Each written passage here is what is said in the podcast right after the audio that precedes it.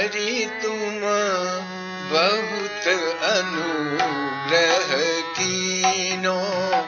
मेरे सभी प्यारे सुकुमार, सुकुमारियों को, राज दुलारे, दुलारियों को, नानी जी की जय जय और जय सिया राम बच्चों। बच्चों, आज हमारा नववर्ष है। विक्रम संवत 2079 यानी दो हज़ार उन्यासी। और आज से ही हमारी चैत मास की नवरात्रि का प्रारंभ होता है। तुम लोग पूछोगे, नवरात्रि यानी माँ शक्ति के नौ दिन, राइट नानी जी? तो यस बच्चों, यू आर एब्सोल्युटली करेक्ट। लेकिन अब पूछो, इससे नववर्ष या नए साल का क्या कनेक्शन है नानी जी? तो बच्चों सुनो, भगवान ने जब भी इस संसार की रचना की, इनफैक्ट कोई भी रचना की या क्रिएशन किया, उनकी फंक्शनल शक्ति यानी ऑपरेटिंग पावर ही देवी या गॉडेस हैं, जो उन्हीं से प्रकट करवाई गई हैं। वो प्रकृति स्वरूप है। भगवान और उनकी प्रकृति यानी एंटायर क्रिएशन को एक ही जानो। दे आर वन जो तुम नेचर में लिविंग या नॉन लिविंग ऑब्जेक्ट्स या क्रिएशंस देखते हो ना, वो सब ईश्वरीय देन है। It's all created by his divine शक्ति या बल या पावर तो बच्चों, नानी जी को तुम्हें ये बताना है कि देवी के इतने विभिन्न रूप समय की ज़रूरतों के हिसाब से प्रकट होते रहते हैं। नववर्ष भी यानी न्यू ईयर भी शक्तियों के आह्वान या वेलकम से ही भारतीय संस्कृति में प्रारंभ होता है। यूँ कि she is the ultimate creating power of universe right भगवान की शक्ति को ही देवी कहते हैं। देवी के कई रूप हैं, यानी फॉर्म्स हैं और अप्रगट व प्रगट। जगत में वही शक्ति प्राप्त है। Even science believes it's all energy in terms of neutrons protons electrons and frequency and wavelength etcetera right science में भी यही बातें होती हैं। तो बच्चों, आज नानी जी को इतनी इच्छा हुई कि तुमसे शेयर करूँ कि कैसे भगवती जगदम्बा का प्रागट्य हुआ। मतलब वो कैसे प्रकट हुई? तुम सुनकर भी अचंभा करोगे कि इतनी पावरफुल देवी माँ है, जो हम बच्चों की फिर भी रक्षा करती हैं, ममता करती हैं हमसे और भगवान की शक्ति के रूप में उनके मनोरथ पूरे करती रहती हैं। ये सभी स्वरूप एक शक्ति है। इन्हें कभी डिफरेंट मत समझना बच्चों। याद रखना, समय की ज़रूरत से ये वैसा रूप धारण कर लेती हैं। आज जो मैंने पढ़ा, वो तुमको सुनाती हूँ कि कैसे भगवती जगदम्बा का अवतार हुआ। I am so thrilled just to share with you guys कि कितना कितना बल उनमें है। हम इमेजिन भी नहीं कर सकते। ये मैंने देवी भागवत ग्रंथ में पढ़ा, जो तुम्हें सुनाने जा रही हूँ। Many ways this audio will benefit you बच्चों कि पहला कि तुम्हें जब भी देवी की याद आएगी, तभी तुम मन में सोचने लगोगे कि my goodness there is no way I can imagine her powers number two at the same time तुम अप्रिशिएट करोगे कि यही माँ हम पर इतनी दया करती हैं, हम सबका पालन पोषण कृपावश करती रहती हैं। जितनी शक्तियाँ तुम अपने आसपास देखते हो ना इवन योर मदर राइट वो सब तुम्हारी देवी के ही रूप हैं, ये समझना। और थर्ड लास्टली बच्चों, नवरात्रि में जब भी हर दिन नॉट ओनली नवरात्रि, हर दिन you will be force to thank her and do pranams to her ठीक है बच्चों? तो चलो हम तुमको पढ़कर सुनाते हैं। बच्चों, महिषासुर नाम का एक राक्षस, उसको एक बार ब्रह्मा जी ने वर दे दिया कि जाओ तुम कैसे भी नहीं मरोगे। तो वो इतना बलशाली हो गया कि सबको परेशान करने लगा। अब हम सुनने जा रहे हैं भगवती जगदम्बा के प्राकृतिक की कथा, राइट? तो उसमें यही है, ये मैंने लिया है चैप्टर फिफ्थ में से देवी भागवत के, ठीक है? पांचवा स्कंध इसको बोलते हैं। तो जब वो राक्षस इतना हो गया कि ए, उसका एक ड्रॉप पड़ता तो हज़ारों महिषासुर हो जाते। And there is no way he was defeated nobody can defeat him इतने हार गए देवता कि उनको परेशान करने लगा तो उन लोग फिर ब्रह्मा जी के पास गए और बोले कि ब्रह्मा जी से सब देवता बोले, ब्रह्मा जी, आप सब देख रहे हैं कि महिषासुर से हम लोग परेशान होकर कितना भाग रहे हैं इधर उधर हमको इतना कष्ट होना, हो रहा है। तो आप हमारी दयनीय दशा देख के दया नहीं करते कैसे ऐसा हो रहा है कि आप हमको, अपने बच्चों को भी दया नहीं करते? आप कुछ तो करिए उस राक्षस का। तो ब्रह्मा जी बोले, इस तो ऐसे कि मैं क्या करूँ मैं तो खुद ही परेशान हूँ कि मैंने उसको इतना, मेरे को कष्ट हो रहा है कि महिषासुर को ऐसा वर का अभिमान है कि उसे कोई नहीं हरा सकता कोई स्त्री यानी कोई फीमेल ही मार सकती है और पुरुष नहीं मार सकते ऐसी में, मैं क्या कर सकता हूँ और कौन सी स्त्री ऐसा कर सकेगी जो उसके अगेंस्ट में जा सकेगी? चलो हम लोग सब लोग कैलाश पर्वत पर चलें और वहाँ पे शिव जी रहते हैं, उनसे बात करें कंसल्ट करें, फिर शिव जी जो बोलेंगे वो करेंगे। तो ब्रह्मा जी के साथ सब देवता लोग शिव जी के पास गए। तो भगवान शिव जी के पास कैलाश पर्वत पे जब गए तो उन्होंने उनको आसन दिया ब्रह्मा जी को और सब देवताओं को। फिर भगवान शिव जी ने पूछा कि, बताइए, आप लोग कैसे आना हुआ आपका सुरेश? भग, उनको ब्रह्मा जी को सुरेश भी शंकर जी ने उनको पूछा तो ब्रह्मा जी ने बोला, सुरेश? क्योंकि शंकर जी का नाम सुरेश भी है। आप स्वर्ग में निवास करने वाले ये जो इन ये देवता आए इंद्र जी और सब देवता इन लोग इधर उधर डर के मारे घूम रहे हैं क्योंकि महिषासुर बहुत और से परेश दैत्य मिलके वो परेशान कर रहे हैं इनको। यज्ञ में नहीं मिल रहे उनको लोग उनके अ, इधर-उधर वो परेशान करते हैं राइट? ओवरऑल तो शंभो भगवान हम क्या करें? शिव जी आप बताइए? तो ब्रह्मा जी के जब ऐसे बात सुनी शिव जी ने तो शिव जी बोले कि मैं आपने तो इसको दे दिया ऐसा वरदान गलती से, तो अब ऐसा है अपने को आई थिंक विष्णु जी के पास जाना चाहिए। तो चलो अपन सब विष्णु जी के पास चले इसका इलाज तो वो वो देखने वो ही सोच सकते हैं, he is the preserver and he can think of how we can get rid of this Mahishasura. ठीक है? तो अब क्या हुआ जब सब देवता और ये चैप्टर का नाम ही है कि भगवान विष्णु की सम्मति से देवताओं के द्वारा तेज प्रदान उस सम्मिलित तेज समूह से भगवती का प्रागट्य, ठीक है? तो जब यहाँ इन लोग पहुँचे, इनके पास, विष्णु जी के पास कौन कौन गया? ब्रह्मा जी और शिव जी और इंद्र भगवान और सब देवता, राइट? ये सब वहाँ पहुँचे। शि- किसके? अपने विष्णु जी के पास। तो वहाँ पर जब जब देखा ऐसा ऐसा उनका बढ़िया अ, सा उनका मणिया जड़े हुए विशाल भवन है, सब सुंदर भवन ऊँचे-ऊँचे, इतने ऊँचे भवन थे और वहाँ पे मन को मुग्ध करने वाले किन्नर मीठे-मीठे उसमें गा रहे हैं और भगवान विष्णु के भवन की तो शोभा ही नहीं है, इतनी सुंदर शोभा है, कैसे बताएँ? तो वेद पाठी मुनिगण वहाँ पे उच्चारण कर रहे हैं वेदों का और भगवान विष्णु का वो दिव्य भवन खूब शोभा पा रहा था। तो उस समय वहाँ उनके दो सिक्योरिटी गार्ड्स होते हैं, कौन? जय और विजय। वो दो द्वारपाल हाथ में सोने की छड़ी लेकर पहरा दे रहे थे। तो विष्णु भवन में पहुँचते ही वो पहले मिले, तो उन लोगों ने देवताओं ने उनसे बोला, भाई तुम में से कोई एक भी जाके उनको बोलो कि हम सब आए हमको उनसे काम है।" तो वो लोग गए सब और और फिर भगवान ने उनको बड़े रेस्पेक्ट से बुलाया और भगवान ने पूछा कि आप सभी बैठिए पहले और उनको आराम से बिठाया फिर पूछा भगवान ने कि आप बताइए, क्या हाल है? तो उन्होंने बोला, महाराज, ये दुरासुर, महिषासुर हमें बहुत महान कष्ट पहुँचा रहा है, उस पर किसी का वश नहीं चलता, वो पापी बड़ा ही दुष्ट है। वर पा जाने के कारण अत्यंत अभिमान में भर गया है। यज्ञ में परेशान ब्राह्मणों को करता है, हम सभी देवता बहुत आतुर और भयभीत होकर पर्वतों की कोह में भटकते फिरते हैं। हे मधुसूदन, भगवान विष्णु, आप ब्रह्मा जी के वरदान के प्रभाव से दानव अजय बन गया है। इसलिए ये काम हम कठिन जान के आप लोगों की शरण में आए, आपकी शरण में आए। दानवों का संहार करने के लिए श्री कृष्ण देवताओं का उद्धार करने में आप पूर्ण समर्थ हैं। कोई भी दानवी माया आपसे छुपी नहीं है। अतः महिषासुर को मारने का आप ही प्रबंध कीजिए। ब्रह्मा जी, अब क्या हुआ? तो देवताओं की बात सुन के भगवान विष्णु का मुखमंडल मानो मुस्कान से भर गया। वे उनसे कहने लगे, पूर्व समय की बात है हमने भी महिषासुर से युद्ध किया था, लेकिन उसकी मृत्यु नहीं हो सकी। इस अवसर पर यदि संपूर्ण देवताओं के तेज से कोई अत्यंत सुंदरी एवं सुयोग्य देवी प्रकट हो जाए, तो वही इसमें उसको बलपूर्वक मार सकती है। महिषासुर सैकड़ों प्रकार की मायाओं को जानता है। वर पा जाने से उसे असीम अभिमान हो गया है। यह बिल्कुल निश्चित है कि यदि हम लोगों की संवेद शक्ति से यानी हम सब उसको शक्ति दें, ऐसे कोई अंश से देवी प्रकट हुई तो वो मारने में सफलता प्राप्त कर सकेगी। ये सॉल्यूशन विष्णु जी ने दिया।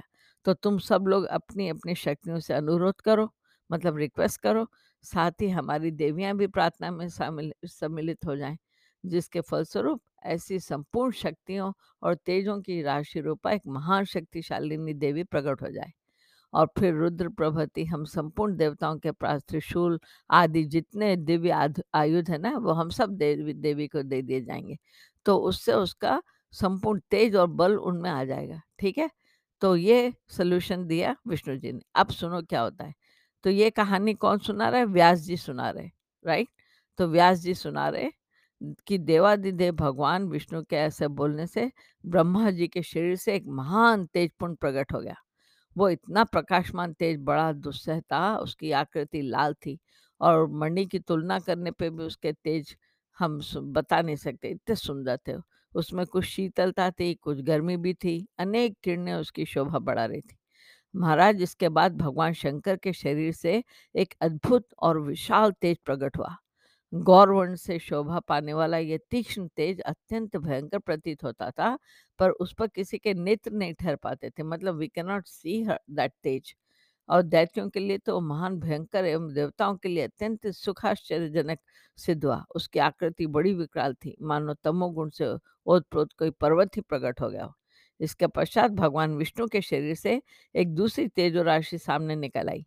श्याम वर्ण वाले अत्यंत प्रकाशमान उस तेज में सत्वगुण की प्रधानता थी। फिर इंद्र देवता के शरीर से एक अलौकिक और तेज प्रकट हुआ। वह संपूर्ण शक्तियों से संपन्न उस तेज में सभी गुण वर्तमान थे। ऐसे ही वरुण, कुबेर, यमराज और अग्नि के शरीर से भी अलग अलग तेज प्रकट हुए। इनके अतिरिक्त बेटा इसके अलावा अन्य देवता थे। उन सबके शरीरों में भी तेज का प्रादुर्भाव हुआ। सबके विग्रह से निकले हुए तेज एक जगह इकट्ठे हो गए और उनका एक महान प्रज्वलित पुंज बन गया। और वह तेज पुंज इतना विलक्षण था, ऐसा जान पड़ता था, मानो कोई दूसरा महान तेज विछा विच, हिमाचल प्रवृत्ति ही सामने आ गया हो। सब लोग देख रहे थे, इतने में ही देवताओं का वह तेज पुंज एक परम सुंदर स्त्री के रूप में परिणित हो गया। वो, जो पूरा जो लाइटेड बॉडी थी ना एनलाइटेड बॉडी वो एक देवी के, एक लेडी के रूप में प्रकट हो गई। एक ट्रांस ट्रांसफॉर्म हो गई। तो वो सर्वश्रेष्ठ नारी ऐसी विलक्षण थी, अब उसको सुनो, कि उसे देख देख के सब लोग इतना आश्चर्य मानने लगे। यह भगवती महालक्ष्मी हुई। उनमें सत्व, रज और तम तीनों गुण वर्तमान थे। संपूर्ण देवताओं के तेज से प्रकटित वह देवी अठारह भुजाओं से शोभा पा रही थी। मतलब उनके एटीन हाथ थे और उनके तीन वर्ण थे। अखिल विश्व को मोहित कर देना उनका स्वाभाविक गुण था। स्वच्छ मुख था, काले नेत्र थे, दोनों होठों में लालिमा छाई थी, हाथों के तलवे लाल थे, अलौकिक अलंकारों से सभी अंगों की छवि बढ़ रही थी। महिषासुर को मारने के लिए प्रचुर देव तेज से प्रकट हुई वो देवी अठारह भुजाओं से संपन्न होने पर भी समय अनुसार हज़ारों भुजाओं से सुशोभित हो जाती थी। तो ये ये जन्म जय राजा को व्यास जी सुना रहे थे। तो फिर राज, जन्मजय राजा ने कहा कि, व्यास जी, आप तो इतने ज्ञानी पुरुष हैं, देवताओं के शरीर से प्रकट हुई देवी का चरित्र का हमको डिटेल में सुनाइए। तो बच्चों, मैं ये पढ़ रही हूँ as it is from Devi Bhagavata. तो संपूर्ण देवताओं का तेज एकत्रित होकर देवी के रूप में परिणित हुआ मतलब ट्रांसफॉर्म हुआ, उसके अलग अलग रूप बन गए। मुँह, नाक, आँख आदि भेद जितने अंग थे, वे सब एकत्रित होने पर भी विग्रह की तो पूर्ति करते हैं। व्यास जी जिस देवता के शारीरिक तेज से देवी का जो अद्भुत अंग प्रकट हुआ, उसका वर्णन करने की कृपा कीजिए। अब ये देवताओं ने देवी को जिस प्रकार आयुध और आभूषण अर्पण किए, वो सब भी आप मेरे को सुनाइए। प्लीज़, ऐसे उन्होंने बोला, किसने? राजा जन्मंजय ने, व्यास जी से। तो अब सुनो, अब जन्मजय की बातें सुनकर व्यास जी ने क्या बोला, कि राजन, तुम बहुत भाग्यशाली हो। देवी के श्री विग्रह के रूप में, इतना मैं बुद्धि के अनुसार चलो, तुमसे विस्तार कहता हूँ। सुनो स्वयं ब्रह्मा, विष्णु, महेश और इंद्र भी भगवती के यथार्थ रूप को किसी काल में भी नहीं बता सकते। तो मेरी क्या गणना है? फिर भी देवी के जो रूप हैं और जिस उद्देश्य से हुए हैं, उन्हें मैं बस मेरी वाणी ही बता सकती है कि अखिल देव शक्ति रूपा भगवती प्रकट हुई। सो वस्तुतः देवी तो नित्य स्वरूपा है, हमेशा ही विराजमान रहती हैं। देवताओं का अभिष्ट सिद्ध करने के लिए कार्य की अधिकता पड़ने पर एक रूप होकर वे कभी नाना प्रकार के रूप धारण कर लेती हैं। ठीक है? तो सुनो, जिस प्रकार भगवती का मनोहर रूप प्रकट हुआ, अपनी बुद्धि के अनुसार मैं वर्णन करता हूँ। भगवान शंकर का जो तेज था, उससे भगवती के मुख कमल की रचना हुई। श्वेत वर्ण से सुशोभित व मुखमंडल अत्यंत विशाल और मनोहर आकृति वाला हुआ। यमराज के तेज से भगवती के सिर में सुंदर बाल निकल आए। सभी केश बहुत लंबे थे, उनका ऊपरी भाग मुड़ा हुआ था। मेघ के समान उनकी मनोहर आकृति थी। अग्नि के तेज से उन देवी के तीनों नेत्र प्रकट हुए थे। कृष्ण रक्त और श्वेत, इन तीनों वर्णों से उन नेत्रों की शोभा हो रही थी। उनकी सुंदर भौहें संध्या के तेज से उत्पन्न हुई। वे तेज से परिपूर्ण काली, टेढ़ी भौहें ऐसी जान पड़ती थी, मानो कामदेव का धनुष हो। वायु के तेज से उत्तम दो कान उत्पन्न हुए। वे न बहुत लंबे थे, न बहुत छोटे। कुबेर के तेज से अत्यंत मनोहर नासिका प्रकट हुई। उनकी आकृति ही बड़ी आशक थी, आकर्षक थी। तिल के फूल के समान उनका आकार था। हे राजन उन देवी के अत्यंत चमकीले एवं मनोहर दांत प्रजापति के तेज से प्रकट हुए थे।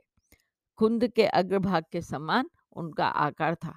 राजन उन देवी के अत्यंत चमकीले एवं मनोहर दांत प्रजापति के तेज से हुए और देवी का अत्यंत ला, लालिमामय अधरोष्ट अरुण के तेज से प्रकट हुआ था और ऊपर का होठ स्वामी कार्तिकेय के तेज से प्रकट हुआ। भगवान विष्णु के तेज से उनकी अठारह भुजाएँ उत्पन्न हुई और वसुओं के तेज से लाल वर्ण वाली उंगलियाँ प्रकट हुई और चंद्रमा के तेज से मध्य भाग कटी प्रदेश का प्रादुर्भाव हुआ, जिसे तीन रेखाएँ सुशोभित कर रही थी। और वरुण के तेज से जंघाएँ और पिंडलियाँ और पृथ्वी के तेज से नितम भाग प्रकट हुआ, जो बड़ा ही विशाल था। इस प्रकार राजन तेज पुंज से सुंदर आकार वाली वह देवी प्रकट हो गई। उनका अत्यंत मनोहर स्वर था। उनके सभी अंग मनोहर थे। नेत्रों की छवि अनुपम थी। मुस, मुख मुस्कान से भरा था। महिषासुर के द्वारा सताए हुए संपूर्ण देवता उन्हें देखकर आनंद में विहल उठे। तब भगवान विष्णु ने समस्त देवताओं से कहा कि अब देवता लोग इस देवी को अपने सभी प्रकार के आभूषण और आयुध प्रदान करें। इस अवसर पर संपूर्ण देवता तुरंत अपने आयुधों से परम तेजस्वी विविध प्रकार के अस्त्र शस्त्र निकालकर देवी को अर्पण कर दें।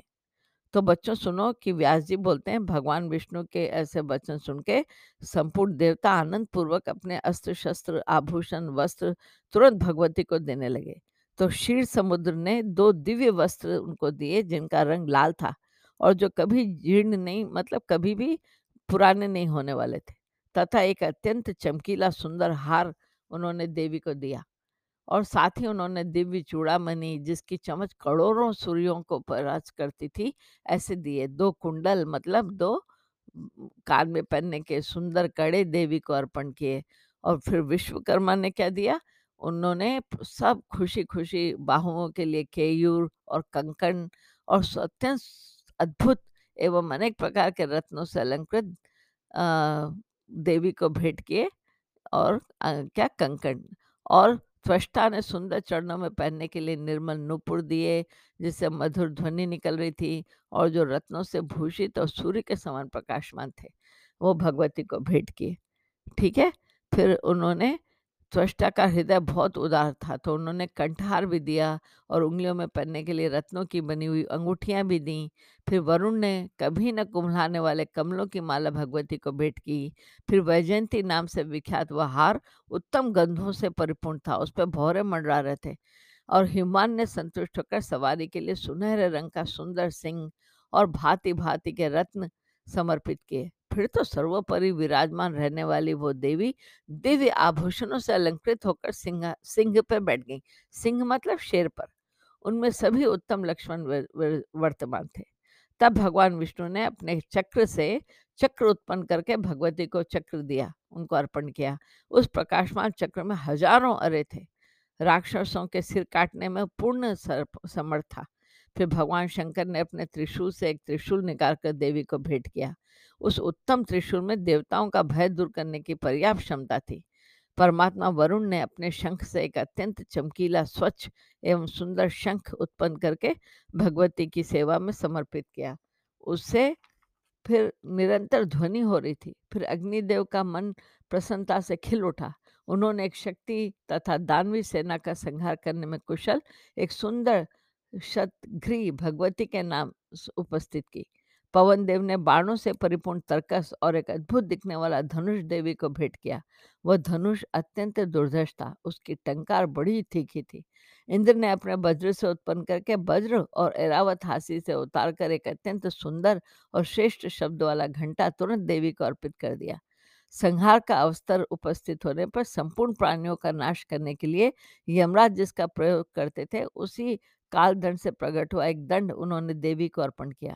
ब्रह्मा जी ने गंगा जल से भरा हुआ दिव्य कमंडलू तथा वरुण ने प्रसन्नता पूर्वक एक पाश इन देवी को निवेदित किया। फिर राजन काल ने इन्हें ढाल और तलवार दी। विश्वकर्मा द्वारा इन्हें अत्यंत तेज धार वाला फरसा प्राप्त हुआ। कुबेर ने मधु से भरा हुआ सोने का पान पात्र तथा वरुण ने मन को मुग्ध करने वाला कमल के फूल का दिव्य हार देवी की सेवा में उपस्थित किया। त्वष्टा ने प्रसन्न होकर भगवती को कौमत की गदा भेंट की। उस गदा में शब्द करने वाली सैकड़ों घंटियाँ लगी थीं। उसके प्रहार से राक्षसों का कछुमन निकल जाता था। साथ ही उन्होंने अनेक प्रकार के अन्य बहुत से अस्त्र और बहुत सारे शस्त्र, अभेद कवच भी भगवती को दिए। सूर्य ने जगदम्बा को अपनी किरणें प्रदान करी। जब कल्याण में भगवती आभूषणों से अलंकृत होकर हाथ में आयुध लिए हुए विराजमान हुई तब त्रिलोकी को मुग्ध करने वाले उनके दिव्य दर्शन पाकर देवता उनकी स्तुति करने लगे। और देवता क्या बोले? हे शिवा, कल्याणी, शांति, पुष्टि एवं रुद्राणी नाम से प्रसिद्ध दिव्य स्वरूप धारण करने वाली भगवती जगदम्बा को हमारे निरंतर प्रणाम है, जो काल रात्रि इंद्राणी, सिद्धि, बुद्धि, वृद्धि और वैष्णवी नाम से विख्यात है, उन भगवती अम्बा को निरंतर नमस्कार है। जो पृथ्वी के भीतर व्याप्त है, किंतु पृथ्वी जिन्हें जान नहीं सकती तथा जो पृथ्वी के अंतर में विराजमान होकर सदा शासन करने में संलग्न है, उन भगवती परमेश्वरी को हम प्रणाम करते हैं, जो माया के अंदर प्रविष्ट होते हुए भी उससे अज्ञात है तथा अंतरकरण में रह के उसे प्रेरणा देने में उद्वत रहती हैं, उन कल्याण स्वरूपिणी अजन्मा भगवती जगदम्बा को हम प्रणाम करते हैं। माता, हम शत्रु से महान दुखी हैं, आप कल्याणदायिनी बनकर हमारी रक्षा कीजिए। अत्यंत दुराचारी महिषासुर को अपने तेज से मोहित करके उसे परास्त करने का शीघ्र प्रबंध कीजिए। उस नीच मायावी, भयंकर एवं अभिमान में चूर रहने वाले दानव को कोई स्त्री ही मार सकती है। वह मूर्ख अनेक प्रकार के वेश बनाकर संपूर्ण देवताओं को कष्ट पहुँचाया करता है। भक्तों पर कृपा करने वाली देवी इस अवसर पर समस्त देवताओं के लिए केवल आप ही शरण है। आपको नमस्कार है। दानव द्वारा सताए गए हम देवताओं की आप रक्षा करें। व्यास जी कहते हैं, इस प्रकार देवताओं की स्तुति करने पर संपूर्ण सुख प्रदान करने वाली महादेवी का मुखमंडल प्रसन्नता से खिल उठा। देवताओं के प्रति वे मंगल वचन कहने लगी। देवी बोली, देवताओं, अब उस मूर्ख महिषासुर से आप निडर हो जाइए। मैं शीघ्र ही उस अज्ञानी एवं वराभिमानी दैत्य को संग्राम में मार डालूँगी। तो व्यास जी कहते हैं, देवताओं से ऐसे कहकर अत्यंत स्पष्ट देवी में, देवी बड़े ज़ोर से हंस पड़ी। वे बोली, भ्रम और मोह से युक्त एक कैसा विचित्र जगत है। आज समझ देवता महिषासुर अत्यंत, से अत्यंत भयभीत हो रहे इनका कलेजा थर्रा उठा है। आदरणीय देवताओं प्रारब्ध बड़ा ही घोर और दुर्जय है, क्योंकि काल और कर्ता होने का सौभाग्य उसी को प्राप्त है। ऐसा बोल के देवी ने बोला आप चिंता नहीं करो और सब, अब ठीक हो जाएगा। तो बच्चों, मैंने इतना पढ़ा, यहाँ तक देवी भागवत तो बहुत बड़ी है, बट तुम लोग इतना ही सुन लिए, ये बहुत है, इसको जब मौका मिले सुनना तो तुमको पता चलेगा कि हमारी भगवती जगदम्बा में कितने पावर्स हैं। तीनों भगवानों का उसमें, उनमें पावर आया है और सब देवताओं के आयुध मिले तो उनका ध्यान करो और उनको बोलो, आप हमारी रक्षा करें, हम आपके बच्चे हैं, इस जगत की रक्षा करें, माँ, आप सबकी रक्षा करो। बस, आज ये नवरात्रि पर नानी जी का मन था तुमको सुनाने का बच्चों। तो मैंने सुना दिया। चलो अब देवी माँ की याद करके उनको प्रणाम करते हुए, आज नवरात्रि के दिन हम माँ से यही मांगते हुए उनकी भक्ति अब हम सोने चले बच्चों। अब बोलो जय जय जय सिया राम बच्चों। हरि तुम बहुत अनुग्रह